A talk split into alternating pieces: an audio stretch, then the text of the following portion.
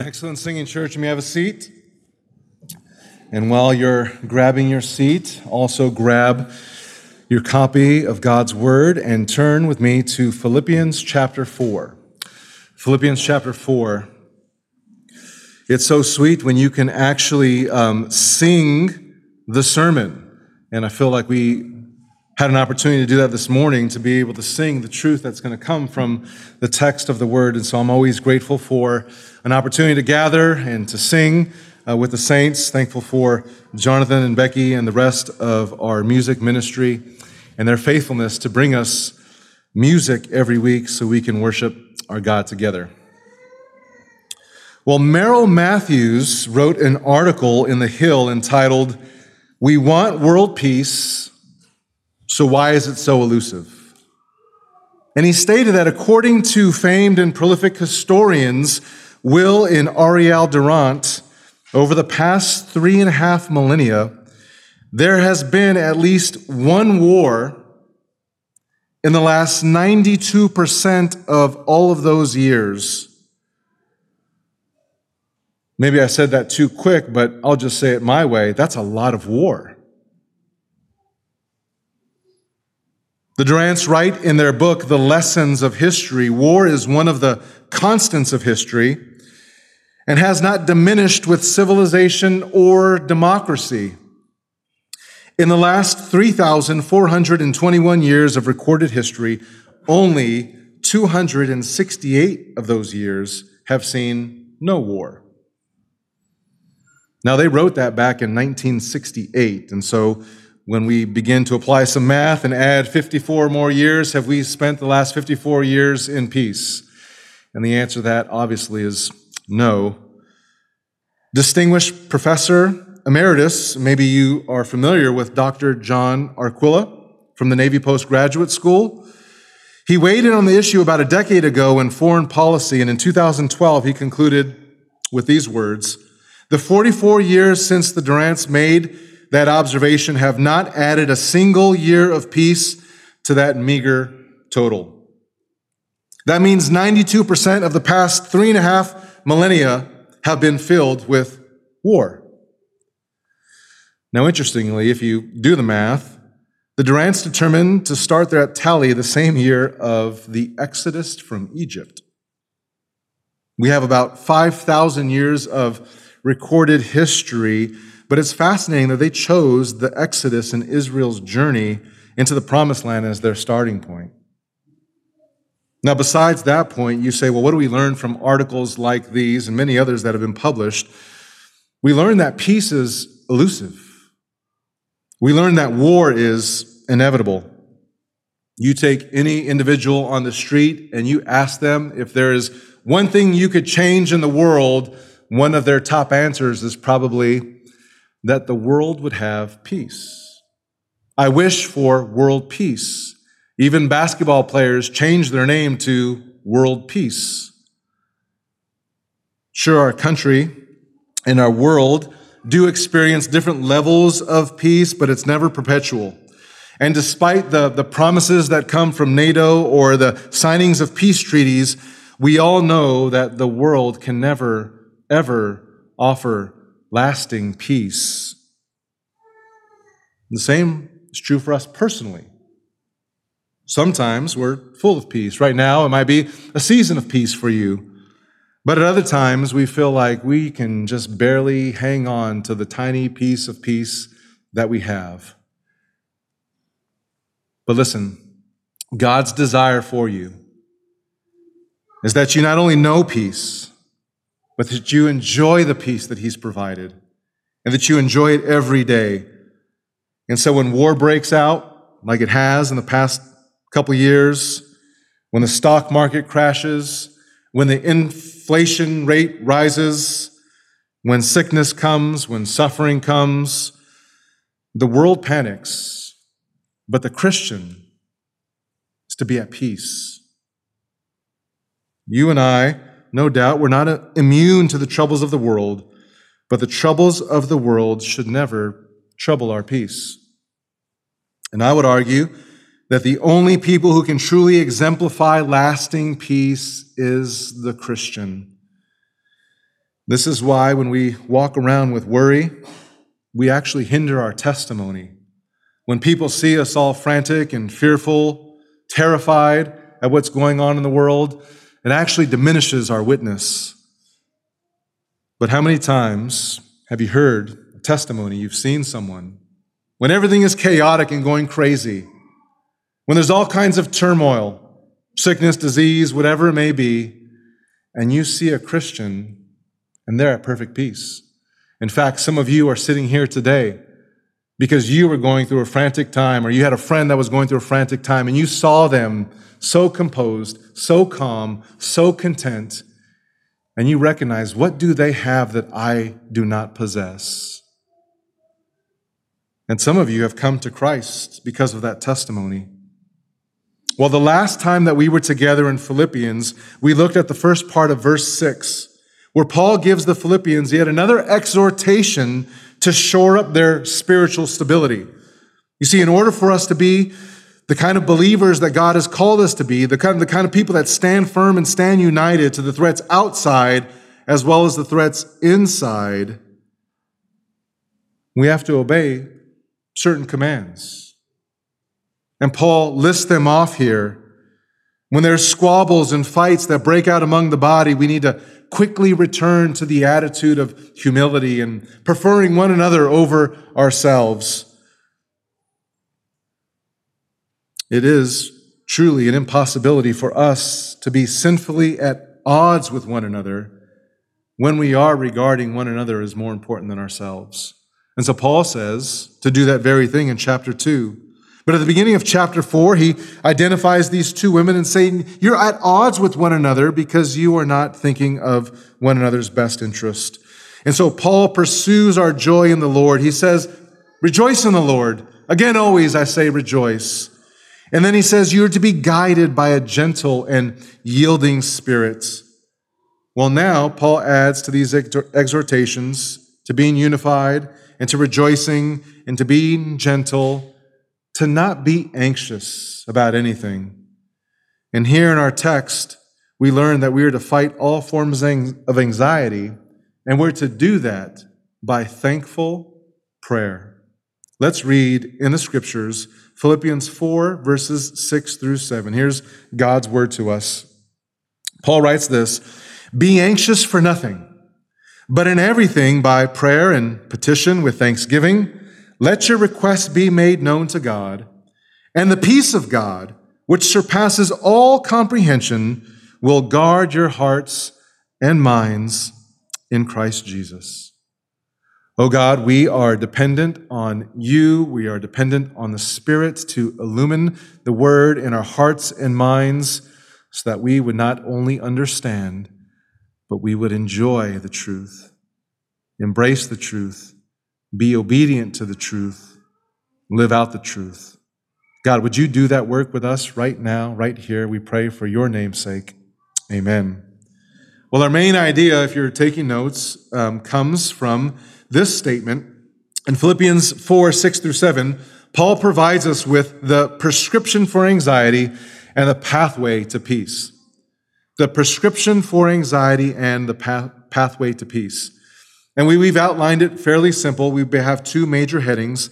The first is that prayer can replace panic. Prayer replaces panic. And so we'll see that in verse 6 as we look at praying in every situation, praying every kind of prayer, praying with thanksgiving, and praying in faith. And then the second major heading we'll look at is that prayer can produce peace. In verse 7, prayer can produce peace. And we'll see that the peace of God is superior to human reasoning, that it guards our emotions and our thoughts, and that this peace can only be found in Christ Jesus. So that's where we're going. Let's jump in right to heading number one prayer can replace panic, there in verse six.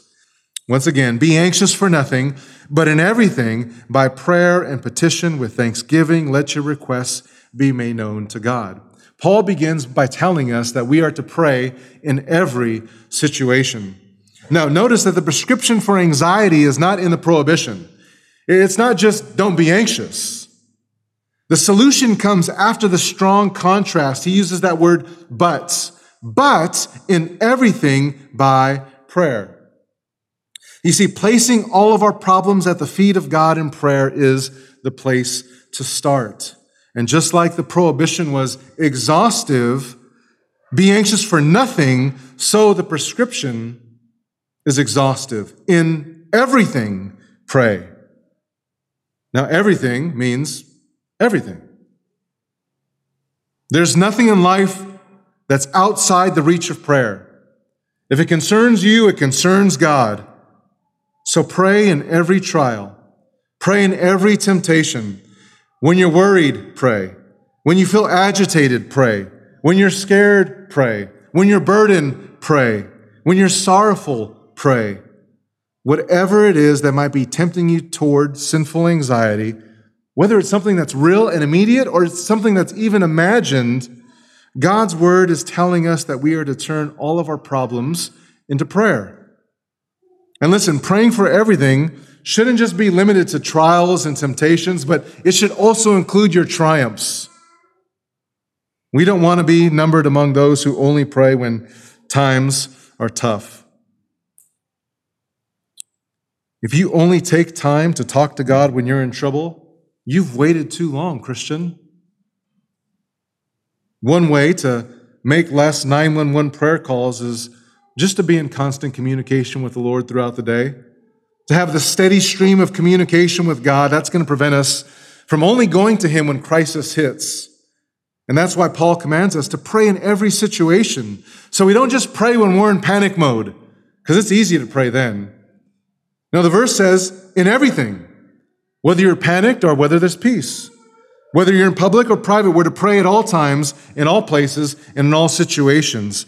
But notice also that Paul says here that there's three different expressions that communicate this ongoing communication and communion with God. He says, Be anxious for nothing, but in everything by prayer and petition with thanksgiving, let your requests be made known to God. And so, heading number two here, prayer needs to happen in every kind of prayer. The first word he uses there is the word proseuche, which is just a general term for communication with God. That, that word is actually translated worship or devotion. And so when you begin to worry, you begin to fear, and you begin to doubt, you replace the worry with worship. When you're burdened in your heart, and you will be burdened, that's the time to bow the knee to your heart in worship. The, the second word that he uses here is petition, familiar word, or supplication, your translation might say. This word refers to the desperate cry for help arising from a need. You see, if you're lacking something, you're to pour out your heart to God and you're to petition Him for a specific need. Now, there are times, I think, where we can pray in generalities, but we don't want all our prayer to be just general prayers. God actually delights when we're giving specific petitions. In fact, the parable that Jesus tells in Luke 11 illustrates this. Jesus says, Suppose one of you had a friend, and he goes to him at midnight and says to him, Friend, lend me three loaves, for a friend of mine has come to me from a journey, and I have nothing to set before him. And from inside he answers and says, Do not bother me, the door has already been shut, and my children and I are in bed. I cannot give, get up and give you anything. How does Jesus respond? He says, I tell you, even though he will not get up and give him anything because he is his friend, yet because of his persistence, he will get up and give him as much as he needs.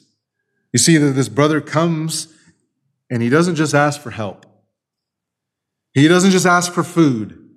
He actually gets very specific and he asks for three loaves. And Jesus says, it's that kind of persistence and specific prayer that your prayers will actually be answered. We need to do the same thing when we come to the Father. So instead of, Lord, oh, please be gracious, where does that grace need to be applied in your area of life?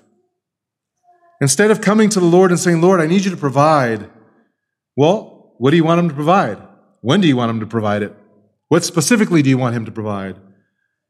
Instead of saying, Lord, please help, and there's appropriate times just to say help. But how do you want the Lord to help you?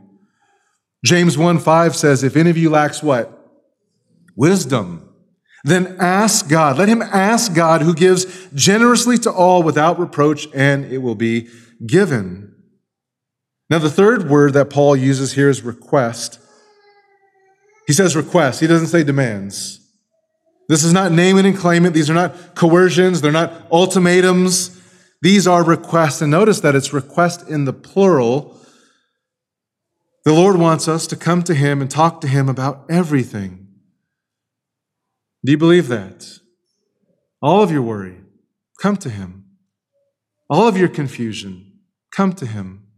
All of your trouble, all of your desires, all of your discouragements, your joys, your triumphs, your confessions. He wants it all.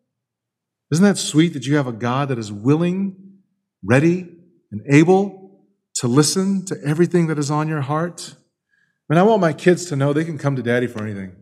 They can come talk to me about anything at any time. And I want to improve on my availability to have, that they know that they have daddy's ear. But I think sometimes when we think about God, we think he's just too busy. He's just too preoccupied. It's a big world, and there's a lot of people in the world, so maybe God is busy doing other things. Listen to what C.S. Lewis says. He says he has infinite attention to spare for each one of us. He doesn't have to deal with us in the mass. Listen to this. You are as much alone with him as if you were the only being he had ever created. Peter says, Cast all your anxieties on him. Why? Because he cares for you. Take the worry out of your head, put it in God's hand. And once it's there, don't try to arm wrestle God and to get it back. Leave it there. Martin Luther said, Pray and let God worry. Once you give it over to God, let it stay there. Once you cast your care into His hand, know that it is in the best capable hands. What a sweet grace that God allows us to unload every single burden that weighs us down upon His broad shoulders. Listen to what John Calvin writes in his com- commentary on this verse. He said, For we are not made of iron so as not to be shaken by temptations but this is our consolation. This is our solace to deposit or to disburden in the bosom of God everything that harasses us. Confidence, it is true, brings tranquility to our minds, but it is only in the event of our exercising ourselves in prayer. So offer up your prayers and your petitions and your requests to God, and notice that the text says to do this to God. Don't first turn to social media, put it all up on Twitter and Facebook. It's good to share your heart with your spouse and someone from the church, your neighbor, your, your pastors, but you need to first go before the throne of grace. Look, your wife cares about you, but she doesn't know how many hairs are on your head. For those of you that are bald, maybe she does, but for the most part, no idea. Wives, your husband can protect you, but they don't have the kind of muscles to guard you from the trouble that God can. Children, your parents love you unconditionally, but their love pales in comparison to God's love for you. So we must go to God. He's ready to receive us, He's ready to act on our behalf. There's nothing too small, there's nothing too big for him to deal with. In fact, you can take collectively all the prayer requests in all the world and all of time, put it in a big bag of prayer requests. That is nothing for God. Dietrich Bonhoeffer says this The child asks of the Father whom he knows. Thus, the essence of Christian prayer is not general adoration, but definite, concrete petition. The right way to approach God is to stretch out our hands and ask of one who we know has the heart of a father. So, church, What are the specific needs in your life? What's been weighing you down? What's been burdening you? God says, Speak to me. Tell me all. I want to hear it. I want to help. So we're to pray in every situation, to pray with every kind of prayer. But notice also that our prayers must be offered up with gratitude. Look there at the text. Our, our prayers, petitions, requests, they all need to be accompanied with thanksgiving. And this right here is the real antidote for anxiety, grasping that God is sovereign over the entire universe. And being the sovereign God of the universe, He is working out all things to work, they're working all for our good. See, it's easy to give thanks when we remember that He's promised in Philippians 4:19 to supply all of our needs according to the riches in glory in Christ Jesus. But listen, God's will for you, His word tells you explicitly that we are to give thanks. 1 Thessalonians 5:18 says this, in everything give thanks, for this is God's will for you in Christ Jesus. Colossians 4 2, devote yourselves to prayer, keeping alert in it with an attitude of thanksgiving. And you say, well, why are we commanded to have a heart full of gratitude? And the answer is this that thanksgiving is the right response to gracious gifts. You know, when we were young, we were instructed by our parents make sure you thank grandma when she gives you a gift, or make sure you thank auntie, whoever, when she gives you a gift. I really struggled with that because when I got socks at Christmas, that's not what I wanted. I wanted action figures, I wanted G.I. Joes. I didn't want socks. So I struggled to give thanks because I didn't what? I didn't feel thankful. But real thanksgiving, it bubbles up from the heart. It's unavoidable to express your thanks when you realize the greatness of the gift. Turn with me to uh, Psalm 103. Psalm 103.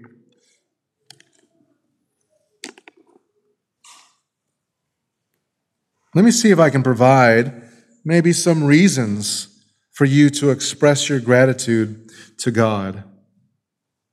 Psalm 103, there in verse 1.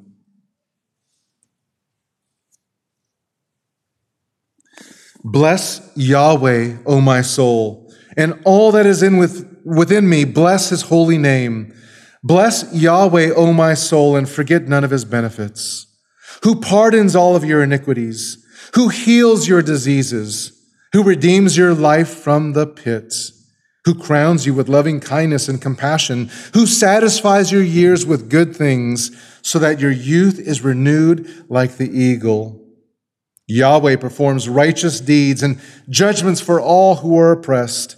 He made his way known to Moses, his acts to the sons of Israel. Yahweh is compassionate and gracious, slow to anger, and abounding in loving kindness. He will not always contend with us, and he will not keep his anger forever. He has not dealt with us according to our sins, and he has not rewarded us according to our iniquities. For as high as the heavens are above the earth, so great is his loving kindness toward those who fear him. For as far as the east is from the west, so far has he removed our transgressions from us. And as a father has compassion on his children, so Yahweh has compassion on those who fear him, for he himself knows our form. He remembers that we are but dust. Thanksgiving is the right response to God's gracious gifts. Your life, your salvation, your family, your food, your friends, your forgiveness, your enjoyments, I mean, really, when you sit down and think about it, what do you not have to be thankful for? Aren't you thankful for all the times that God answered prayers with a no because you were praying for the wrong things? Aren't you thankful that God was sending a prayer even before it came out of your mouth? Look, if you're spending more time grumbling than being thankful, then you're not going to pray. The reason why we give thanks is because gratitude guards against grumbling. It's extremely difficult for you to sit there and complain when you're convinced that God is constantly for you and you're constantly communicating with Him. You can't sit and complain. So, church, what do you have to be thankful for this morning? Are you thankful for everything God has done for you in the past? Are you thankful right now for what God is doing presently? And are you thankful for God's promises to hold you and keep you and preserve you in the future? Are you thanking Him in those seasons of contentment and calmness? Are you only coming to Him in urgent crisis? God's word says we are to be thankful and thankful at all times. And you say, well, that's helpful. But what was Paul thankful for most of all? When you read Paul's letters, he's just gushing with gratitude and thankfulness. It's just shooting out everywhere. Thankful for the churches, thankful for individual, individual Christians, thankful for the conviction of the Holy Spirit, even thankful for challenges like the thorn in the flesh. There's so much that Paul is thankful for, but the supreme joy of Paul's heart, the thing that just elevated his joy and caused him to celebrate, was his gratitude for Christ. He says in 2 Corinthians 9:15, "Thanks be to God for his indescribable gift. And you read in the context there that Paul is talking about God's grace and his generosity, and he's talking about the gospel. You see, the gift that goes beyond words is Jesus Christ, God's very Son, given as a gift to you. And listen to what Romans 8:32 says, "He who indeed did not spare his own son, but delivered him up over for us all, how will he not also with him graciously give us all things. And so the attitude and the antidote to fight against anxiety is to feast your heart on God's gracious gift of His Son. The thought of God giving you His very best should make us birth, burst forth in thanksgiving.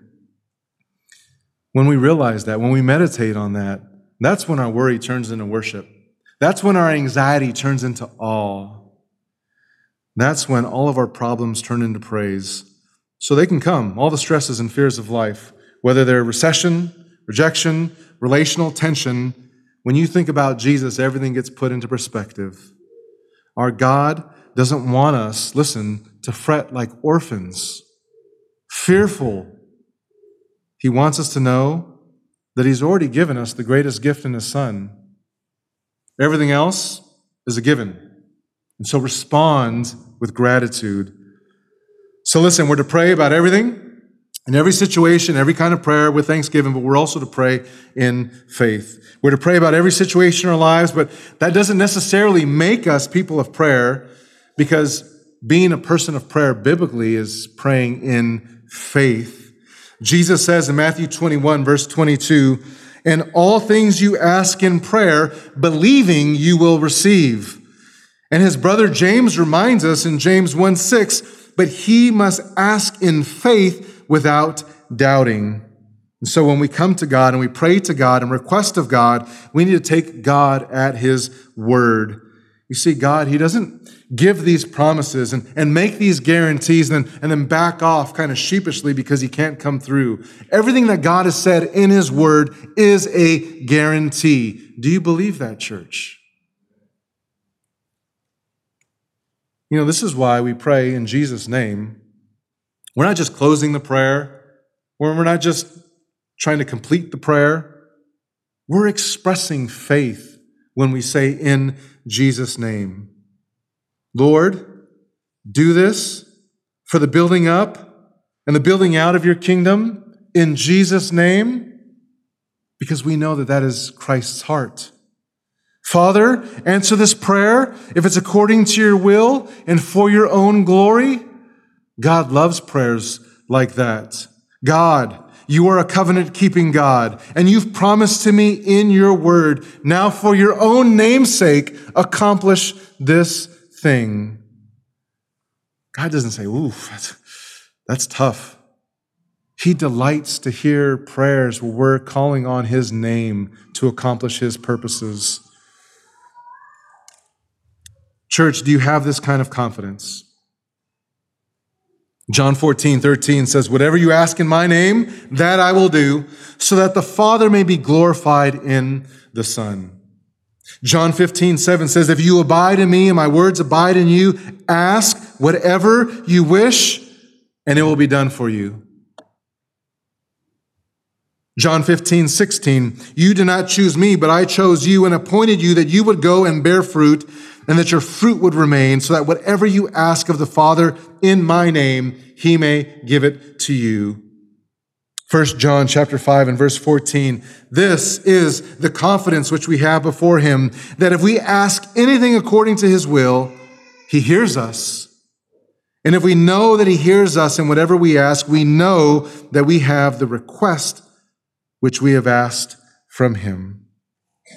And here's where we say, Pastor, that sounds great, but if I'm just being honest, I lack that confidence. I don't pray believing fully, sort of, kind of, but not fully. How do I get that confidence? Well, let's start with this. You might not have that confidence because you might not be converted. If you know that the blood of Christ covers all of your sins, it is going to compel you to ask God with confidence. Do you trust that you've been fully forgiven? It is hard to pray and trust a God, a gracious God, a generous God, if He is not your God. Do you lack confidence because maybe all of your conversations with God are impersonal and just transactional? I had a, buddy of mine recently who reached out to me and he was sharing with me that he went out to a, mutual friend and asked for a favor. And he said that he was unwilling to do it. He was scared to do it. And it really boiled down to a fear that he just didn't have a close enough relationship with him. And so I told him, look, if you're only asking for favors and you're not really investing in relationship, I understand why. Relationships don't work like that. You just can't come and just ask and ask and ask and ask and not enjoy fellowship. So maybe that is why you lack confidence. You might lack confidence because you just don't believe God. You're not going to cast all your cares on Him if you don't believe what the rest of the verse says. But if you believe in your heart, Christian, God cares for me. He's proven that over and over and over and over again. And when other people have let me down, God has never let me down. That will build your confidence and your trust and your assurance that not only does He care for you, but He wants to hear your prayers and answer them according to His will and for His glory. Do you believe that this morning? You see, if you're full of faith, you'll be faithful to pray. If you lack faith, you will lapse in prayer. Now, what's the result of our prayer? Look at verse 7 and how verse 7 begins. It begins with the word and, which latches on to verse 6. There's an inseparable connection. So instead of having hearts and minds strangled with worry, there will be a serene, basking in God's peace. You see, when we replace our anxiety with prayer, the results, Paul says, are priceless. You have a powerful promise, and it is the peace of God. Prayer can produce peace. Verse 7 And the peace of God, which surpasses all comprehension, will guard your hearts and minds in Christ Jesus. Paul says here that the peace of God is greater than any human reasoning. The peace of God that Paul is talking about is not the same kind of peace that Webster's defines it as. If you look it up in Webster's, you'll see this a state of tranquility or quiet. Now, MacArthur, in typical John MacArthur fashion, drops the truth bomb and helps us to realize that that is not a biblical definition. MacArthur says the world defines peace as a sense of calm and tranquility and quietness and contentment and well being that comes when everything is going well. And then he says this, but that definition, frankly, is shallow. A calm, tranquil feeling can be produced by lies, self deception, unexpected good fortune, the absence of conflict and trouble, biofeedback, drugs, alcohol, even a good night's sleep. Such peace is fleeting and easily destroyed. It can be shattered by the arrival of conflict and trouble as well by failure and doubt and fear and bitterness, anger, pride, difficulty, guilt, regret, sorrow, anxiety over circumstances beyond one's control, being disappointed or misled by others, making bad decisions. In short, by any perceived threat to one's security. So you say, well, if the world's definition is shallow and temporal, how, how do we get this deeper, longer, lasting, permanent peace? Where, where do we turn for inner calm and stillness of heart? When our hearts are troubled, can we really have tranquility? And the answer to that is yes. But you can't buy this peace. What the world tries to do. You can't manufacture the peace. You can't get it through positive thinking. You can't get it through medicine or massage or meditation. You can't inherit it. You can't purchase it. You can't borrow it. It only comes to you directly from God. Now, look there at verse 9. The peace that God gives is the same peace that He Himself has. Verse 9 says, These things you have learned and received and heard and seen in me, practice these things, and the God of peace will be with you. You see, the peace of God, which is only mentioned here in the New Testament, comes as a direct result of the God of peace. He's the only one that can cause you to be poised to give you a posture of confidence that you have a relationship with Him and that He loves you and that you're secure and everything that He gives is sufficient for your needs. This is the kind of peace that the world can never offer.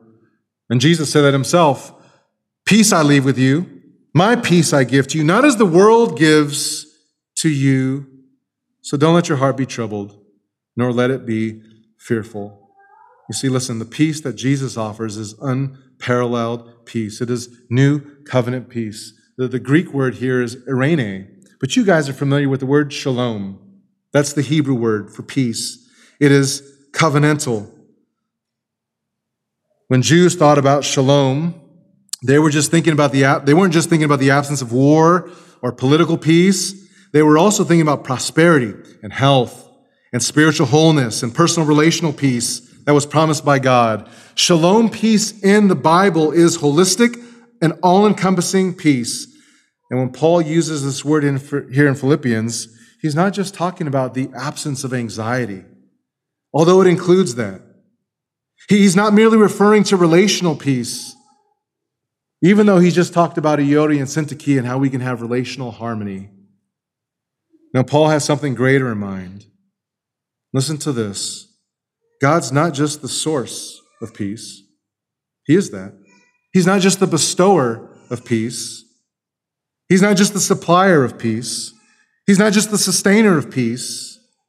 But listen, God is the possessor of perfect peace. And because He's the possessor, He can help produce that peace in us.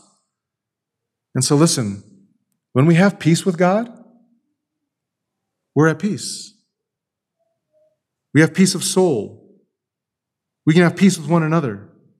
We can have peace with those inside and outside the church.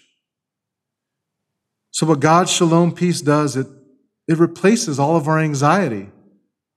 It replaces it with the very presence of His peace. And it's His presence that provides the kind of peace that displaces those parched conditions where we feel anxious and worried. He replaces worriment with nourishment. And Paul says this kind of peace that goes beyond human understanding, it goes beyond our, our mind.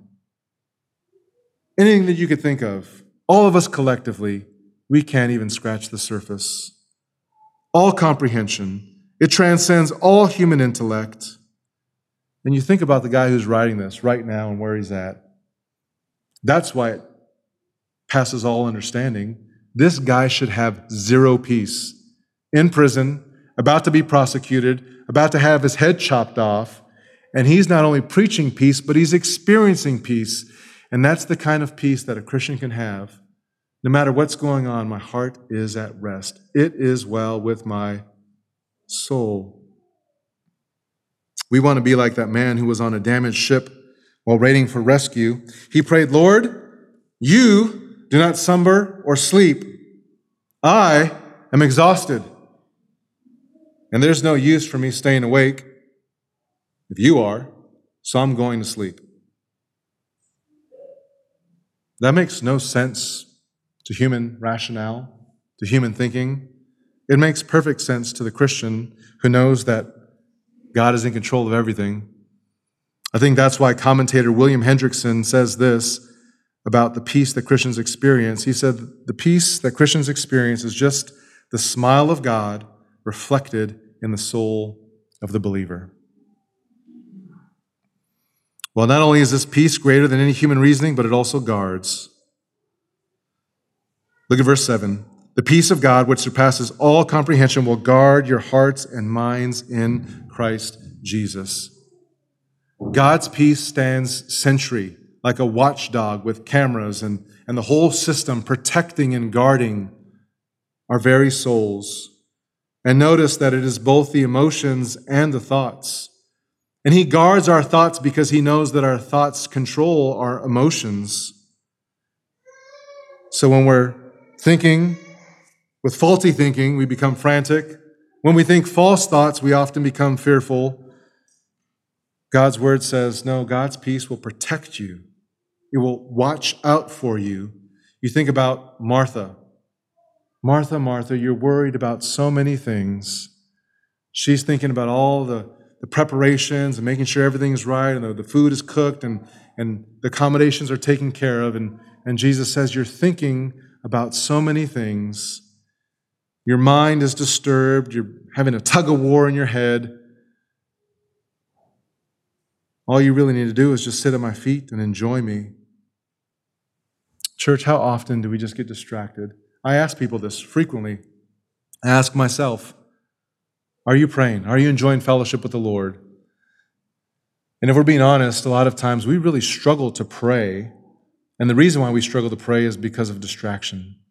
And the biggest distraction right now is probably in your pocket and in your purse. I encourage you to go read Tony Reinke's book, 12 Ways Your Phone is Changing You. He says in his book, we check our smartphone about 81,500 times each year. That's once every four minutes. He wrote that book five years ago. I have to think that that's increased. But Satan loves to distract us, and he does that with that little device in our hands. But Jesus said, These things I have spoken to you. I've given you my word so that my peace may be in you. In the word you will have, in the world you will have tribulation, but take courage. I have overcome the world. Listen, if you pray the way Paul teaches us to pray, your mind will be guarded from distraction. You will be guarded from foolishness in the heart. You'll be guarded from an anxious heart because prayer reorients our attention and it corrects our misguided priorities.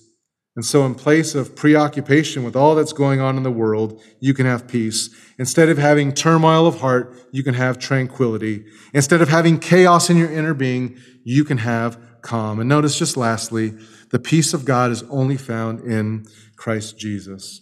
I want to close with this. You know, growing up, my mom, she worked at Pacific Bell, the telephone company, old school. It's now, I think, AT&T. But I remember her sitting me down when I was a teenager and she said, uh, I've got something for you. And so she wrote a number down and she said, I don't want you to lose this. This is, this is a code. So I took that code and I said, Well, what, what mom, what is this? And she said, um, That will allow you to use any payphone. I know some of you guys don't know what a payphone is. This is before the cell phone. You can go to any public payphone and you punch in this code and you can get a hold of me anytime. And so, Dom, if you need a ride, if you need money for food, if you need protection, hey, if you just want to talk, any payphone, you just punch in the code, you can call me. And I thought, wow, that's pretty sweet. I don't have to carry around change to put in the in the machine. So I went around and told all my friends, hey, you need, you need a call, you need a ride, you want to call your mom? I got you. I go on the payphone and and I remember one time I was talking to a buddy at my house with my mom there, and I said, Yeah, man, I got this secret code. It's like top secret from Pacific Bell. I can make any call I want, wherever I want, whenever I want. And my mom overheard that and she said, Dom, that's not a secret code, that's a calling card. I, I paid for that. And every time you use it, I'm paying for that. Christian, what I want you to realize that we have direct access to God anytime, any place to ask for anything. But that access came at a cost. Jesus laid down his life poured out his precious blood, got up on a cross, a cross that you deserved, a cross that your sin deserved, and he took your place. He was the perfect substitute. He lived the perfect life. He died for your sins, and he did it. Why? Because he loved you. Because he wanted to establish the relationship to have the access to God at any time and any place. Don't ever forget. Yes, prayer helps with anxiety. Prayer puts you at peace. But prayer gives you direct access and communion to the holy God who loved you and laid his life down for you. Let's pray.